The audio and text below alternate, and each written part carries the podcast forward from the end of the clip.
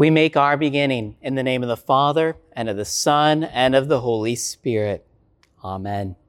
Our help is in the name of the Lord, who made heaven and earth.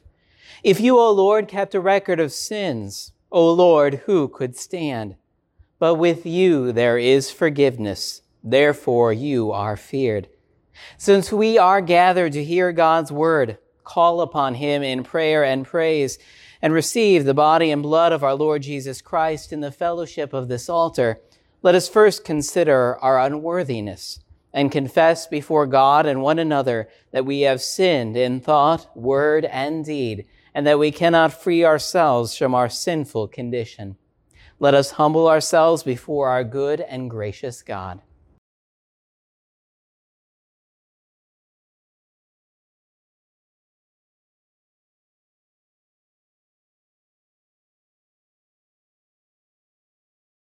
Together as his people, let us take refuge in the infinite mercy of God, our Heavenly Father, seeking his grace for the sake of Christ and saying, God, be merciful to me, a sinner.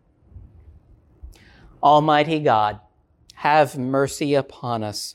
Forgive us our sins and lead us to everlasting life. Amen.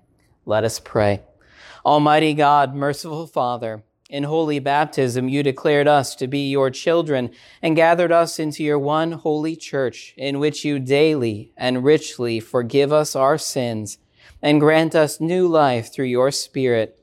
Be in our midst, enliven our faith, and graciously receive our prayer and praise through your Son, Jesus Christ our Lord. Amen.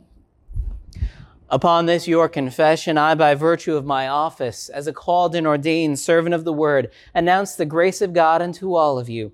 And in the stead and by the command of my Lord Jesus Christ, I forgive you all your sins in the name of the Father and of the Son and of the Holy Spirit. Amen.